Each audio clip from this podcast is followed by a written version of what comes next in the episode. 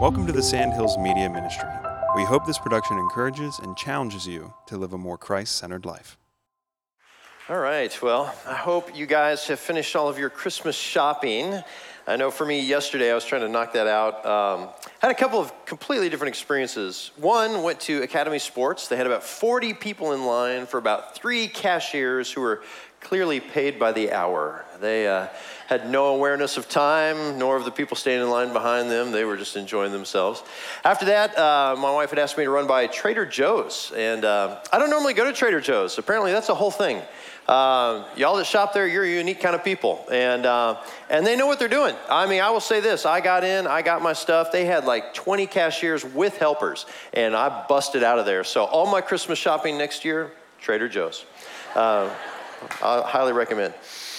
All right, well, let me ask you a question as we start thinking about Christmas. Are you as bothered as I am with all of the evil that is in the world today? I bet you are. I know you are. It's the wars, it's the mess, it's the cancer, which our family's dealing with again now with my mother in law. It's all of the hate that we see in the people all around us. It's the evil that people keep inventing new ways of doing. It's the death that surrounds us. It's horrible. Let me ask a follow up question Are you as bothered as God is with all of the evil in yourself? We grade ourselves on a curve, don't we? Well, you know, I haven't murdered anybody. I haven't cheated on my wife as though that makes me wonderful in the eyes of God. But when it comes to his standards, he knows Jeff is rebellious. Jeff is stubborn. Jeff is proud. At his core, Jeff can be wicked. So easy to see it in others, so hard to see it in ourselves. You know, it's funny when you think about the history of the world, it all started so well. God, in all of his love, created the universe and all that's in it. His crowning achievement was mankind, created in his image, right? In the image of God, he created them. Male and female, he created them. Not in the physical image, of course, but with the will, the emotion, the intellect, the passion, the sense of morality, the image of God. The image of God, unfortunately, now corrupted. So I've been asked numerous times over the course of my life, and if you're a Christian, you've probably been asked this as well. How could a good and loving God allow evil and suffering? But I'll tell you, I actually think that's one of the easier questions to answer. Before we answer it, let's start with this Is God the author of pain and suffering? Does he cause it? Well, no but some would argue, but he could have prevented it. All right, so let's let's talk about this for a second. So, uh, at some point in your life, you probably wanted a bicycle. I don't know. I think I guess. Like when I was a kid, I still remember the one I wanted. There was this kid down the street that got it. I did not. Um, it was this Rampar bike. It had blue tires and gold rims. I don't even know who made the Rampart. I just know that it was the super cool bike of my day. And, uh, you know, it's like one of those that you could do all this cool stuff on and, you know, you look awesome, all that kind of thing. So imagine this Christmas that a dad gives his kid a super cool bike. And he says to him, now, you need to be careful with this. If you don't handle it right, you could wreck it. And if you wreck it, you're really going to get hurt. So the child goes on a ride for the bike, and once they get a little bit out of dad's eyesight, they decide they're going to try popping a wheelie over a curb. And just a short time later, they're laying on the ground with a skinned knee, tears in their eyes, and a busted bike.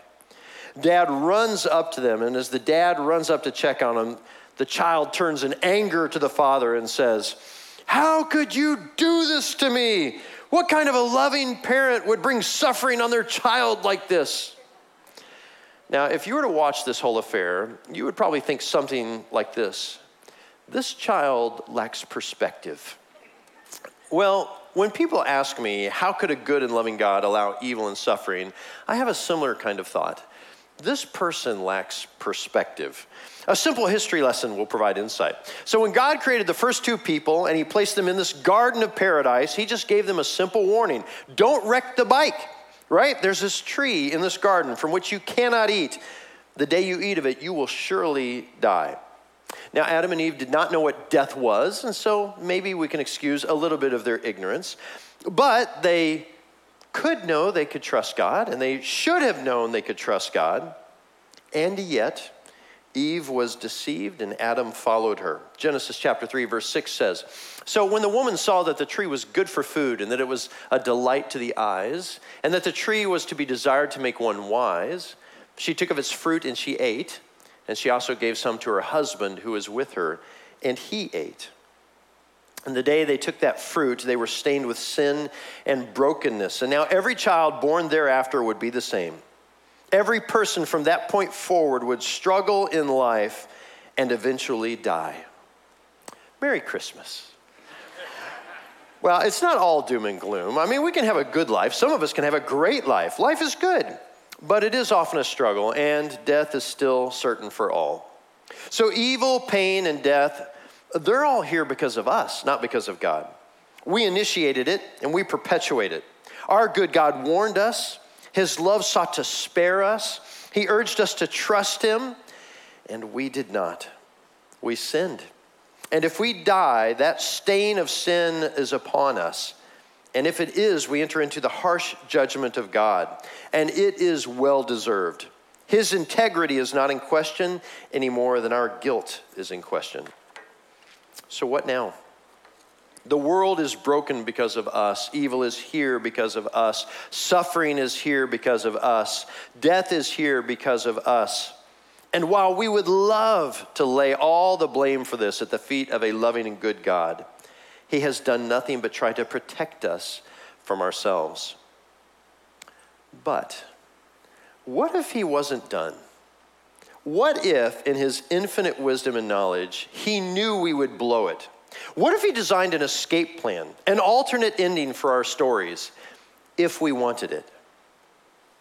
He removed himself from our sight, but not from our presence. And please don't make this mistake. Don't, don't mistake the appearance of absence for the absence of presence. People do that all the time. Don't mistake the appearance of absence for the absence of presence. I was talking to somebody about this uh, recently, and I said to them, I said, I know this is going to sound weird, but I feel like sometimes I can feel God like He is all around us. And God continued to send messages to these rebellious people. He spoke to a guy named Abraham, and then to Isaac, and then to Jacob. He created a people for himself that he would love and show them favor, and they would love him in return.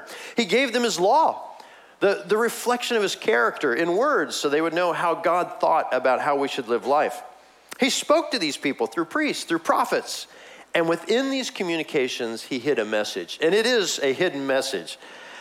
2 Samuel chapter 7, the Lord is speaking to David. This is what we hear. When your days are fulfilled and you lie down with your fathers, I will raise up your offspring after you, who shall come from your body, and I will establish his kingdom. He shall build a house for my name, and I will establish the throne of his kingdom forever. Now, we know it wasn't Solomon that uh, was supposed to be this king. The last line is what throws the whole thing I will establish the throne of his kingdom forever. What kind of king is this? Whose line, whose rule will last forever? And then Isaiah, Isaiah says such weird stuff if you read his book. Like in Isaiah chapter 7, verse 14. Therefore, the Lord himself will give you a sign. Behold, the virgin shall conceive and bear a son, and shall call his name Emmanuel. Well, the virgin shall conceive. Like in their day, when they read this, they thought, well, okay, so a woman gets married who's never been with a man, she'll have a child, the virgin will conceive. But that last thing, shall call his name Emmanuel? Emmanuel means God with us. What child born on this earth would we say is God with us? And then Isaiah gets weirder in chapter 9. The people who walked in darkness have seen a great light. Those who dwelt in a land of deep darkness, on them has light shone. For to us a child is born, to us a son is given, and the government shall be upon his shoulder. And his name shall be called Wonderful Counselor, Mighty God, Everlasting Father, Prince of Peace. Of the increase of his government and of peace there will be no end. On the throne of David and over his kingdom, to establish it and to uphold it with justice and with righteousness from this time forth and forevermore. The zeal of the Lord of hosts will do this.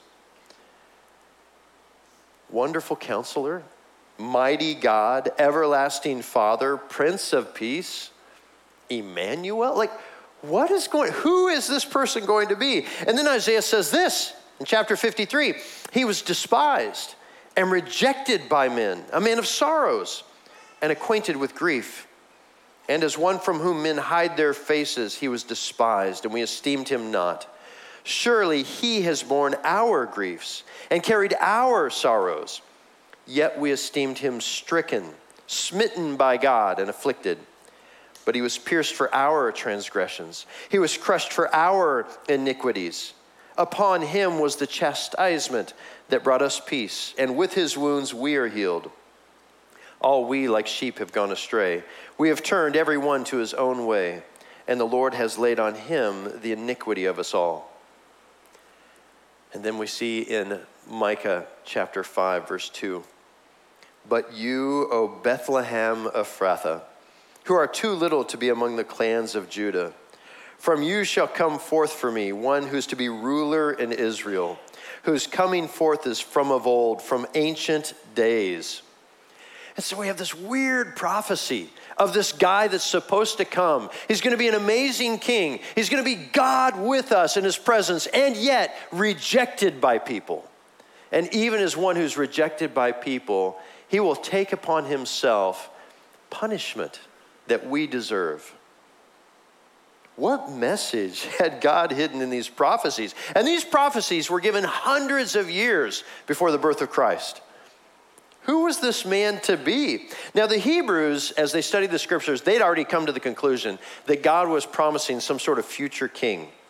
And so they came up with a name for him, this future king, the one anointed by God to lead his people. They called him Messiah. He is the one who could fix what we broke. So, God, the one betrayed by his own creation, creates a new opportunity for us to be rescued. Our actions brought condemnation, his actions offer salvation, and at his expense. But it's not automatic for all people. Something very important is required. Let's pray. Lord, thank you for the preview of this man to come, this promise, this anticipated Messiah, this future Christ. Lord, we have gathered today to worship your Son given to this world. May it be that we understand him well and understand what it means for Jesus Christ to be Lord, in whose name we pray. Amen. So, Christmas is that time of year when we, at least I think in the U.S., get a taste of how things could be, how things should be. There's a little more kindness, there's a little more grace, there's a little more generosity. We think about those who are in need, and we tend to sacrifice just a bit more so that they can have a better time of year. We gather with loved ones, we exchange gifts. What's with the gift exchange anyway, right? Why do we even do that? I mean, I think the first person that thought of it, probably everybody was on board. Like, hey, I'll tell you what, I'll give you a list of everything I want.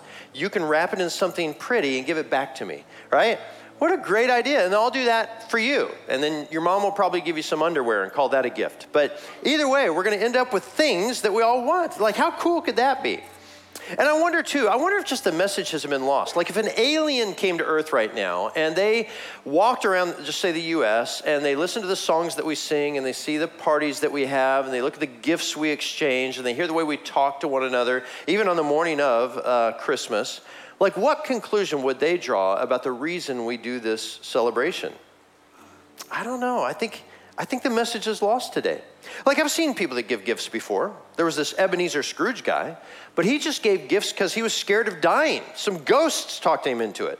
Then we have this guy, the Grinch, who was a thief that stole a bunch of gifts, and he didn't even give new ones. He just returns the one he took, and he got credit for it. Like, how does that work? And then there's one guy named Buddy, but he's kind of an elf, and they're just kind of in the gift business. So, and then, of course, none of those are real people. Like, what, is, what does it mean when real people exchange gifts? Well, we do see a gift in this book that we love, this Bible that we study, and in this often unheralded Christmas passage of John chapter 1.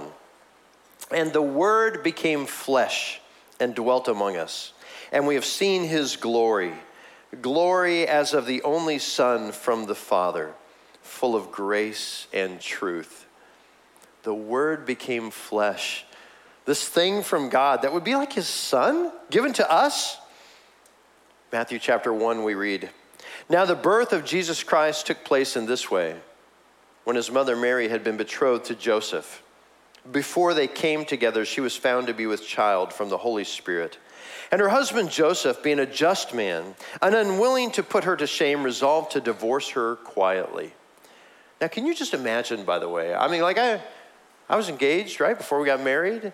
We were engaged for months before we got married. Can you just imagine that when you're engaged to your wife, your fiance at this point, that she begins to put on some pounds? But she's putting them on in a very particular area. And after a while, you're like, oh my goodness, I cannot believe what you have done to me. And she's like, no, no, no, honey, this is of the Lord. And you're like, hmm, you need psychiatric help. Uh, God does not do these things. And yet, as he considered these things, behold, an angel of the Lord appeared to him in a dream, saying, Joseph, son of David, do not fear to take Mary as your wife, for that which is conceived in her is from the Holy Spirit. She will bear a son, and you shall call his name Jesus, for he will save his people from their sins. Which, by the way, is a reminder that Jesus is a title. Um, it comes from Yeshua, the Old Testament word. Maybe uh, you're familiar with that, uh, but it literally means salvation. So Jesus is the one who will save us from our sins. In Luke chapter 2, we read this amazing encounter. And this is one of those that, like, when we get to heaven, my hope is that God has video that we can watch about these events. Although, in my own brain, I think since God is outside of time, maybe what he could do is take us back to the moment when it happened and we can watch it live. But here we are. In the same region, there were shepherds out in the field, keeping watch over their flock by night. And an angel of the Lord appeared to them, and the glory of the Lord shone around them and they were filled with great fear. And the angel said to them, Fear not, for behold, I bring you good news of great joy that will be for all the people. For unto you is born this day in the city of David a Savior, who is Christ the Lord. And this will be a sign for you. You will find a baby wrapped in swaddling cloths and lying in a manger. And suddenly, there was with the angel a multitude of the heavenly host praising God and saying, Glory to God in the highest, and on earth peace among those with whom he is pleased. Now, there's a few things in here that, as these, I mean, it's an epic encounter. Angels are speaking to shepherds, but they have this moment like, born this day in the city of David. The city of David's Bethlehem. They had the prophecy from you, Bethlehem, will come the one who's going to be ruler of Israel. And he's called a savior. What does he save us from? He saves us from ourselves, the mess that we've created before God. And he is Christ the Lord. Christ means something. Christ is the, the Greek version of the Hebrew word Messiah. So Jesus the Christ. Glory to God in the highest, sing all of these angels. And on earth, peace among those with whom he is pleased. Uh, but see, there's the condition peace, but only to those with whom he is pleased, and God is not pleased with everyone. Let's talk about just how good and loving this God is. He knew we would blow it, and much more than a skin knee for falling off the bike, humanity has permanently marred life on this earth, and we are now subject to the eternal judgment of God. And yet, the apostle Paul writes for us in 2 Corinthians chapter 5, for our sake he made him to be sin who knew no sin, so that in him we might become the righteousness of God. So for me, this is what I think of as the bucket verse, right? So imagine this. Imagine that when you're born in life, you're given a bucket, right? And every time you sin, a penny goes in the bucket. All right, given where you are in life right now, how much money do you have in your bucket? Uh, like I have got buckets stored away. I've, I've got so much money. I'm loaded, uh, which is a great thing, except for when it comes to the judgment of God. But imagine this you're going through life, and one day you bump into a guy, and this guy has nothing in his bucket. When he stands before God, totally pure, he'll be allowed to enter into paradise. And then he says to you, You know, I realize you got a problem there, that you're not going to be able to pass the judgment of God, but I'll tell you what, I'll make you a deal. I'll give you my bucket, and then I'll take yours. And from here on out, every sin you commit, you just toss that penny in my bucket, you'll have the clean one before you. Like, what an amazing deal. Like, how do we get in on that? And yet, that's what Jesus did for us. Jesus is the one with the empty bucket, and he's offered to trade with us. But there's a price, there's a cost, there is a transaction. Romans chapter 6, verse 23 says, The wages of sin is death. So, what we deserve for our sin is death, but the free gift of God is eternal life in Christ Jesus our Lord. Now, those words are important. Our Lord. They show back up again in Romans chapter 10. If you confess with your mouth that Jesus is Lord and believe in your heart that God raised him from the dead, you will be saved. For with the heart one believes and is justified, and with the mouth one confesses and is saved. Oh, Lord, what is it about this Lord word again? So, this is crazy. What a Christmas gift. So, here's God who looks down on us, who we've blown the whole thing. We broke God's perfect world. We handed it back to Him a mess, and then we blamed Him for it. And rather than just scorching us with fire, wiping us all out, He offers an escape. He gives us this beautiful gift. And when we unwrap the gift, what we find inside is the cross, the cross of Christ. We know that as we celebrate this season, it is not just to celebrate a baby that was born into this world. It's to celebrate a man who grew up and became king, who sacrificed so that we could gain. So the, the cross is just this weird deal where God demonstrates to us that we deserved a punishment so brutal for what we have done to him that if we were to have paid that ourselves, the cost never would have fully been realized. And in the end, we would have been condemned apart from God and sent away to hell forever. And yet, Jesus, in his mercy, this God in the flesh, Emmanuel, was willing to take on the wrath of God himself, allowing himself to be crucified by the very people he came to save, satisfying our debt with God for those who would view him as Lord. It's that Lord thing that gets you into trouble. I remember when I was 16 years old and I was speaking to this man and he was sharing with me about Jesus and what he had done and he asked me if I believed in Jesus. And I I did. I mean, I believed in Jesus. I believe that he was born in this world, that he lived on this earth. I believe that he had been crucified on a cross. But I'll tell you what I didn't believe. I didn't believe that he was my Lord. I think I would have said he was the Lord but there's a subtle distinction there. I mean, even the devil would say that, that Jesus is recognized as Lord, but he is certainly not uh, the devil's Lord. And so, in this remark, it, it makes me think of this that there comes a point in your life when you have to go from Jesus as the historical figure as he's been revealed to Jesus as sovereign over my life. The one in whom I put my faith, the one in whom I believe. And that, at 16 years old, I had never done. And so after this uh, gentleman had shared with me that evening, I, uh, I left and I, I knew that if I stood before the judgment of God, I was in trouble because I had so much sin in my bucket. I mean, I was filling that up and the tap was wide open. Um, and yet, as I got in my car to drive home that night, I thought, God, if you would offer forgiveness to me, I would gladly receive that. And so I prayed in my car and I confessed Jesus as Lord of my life. And so now I would ask you, as we step into Christmas, have you embraced the gift that Jesus offers you? Forgiveness for all of your sin, if you will simply put your faith in Him and submit to Him as your Lord. Let me pray for us. Father, thank you so much for the good reminder today that you have offered yourself on our behalf so that those of us that would put our faith in you would find a forgiveness that we do not deserve. Lord, what greater gift could be given than that those who don't deserve would get something unbelievable?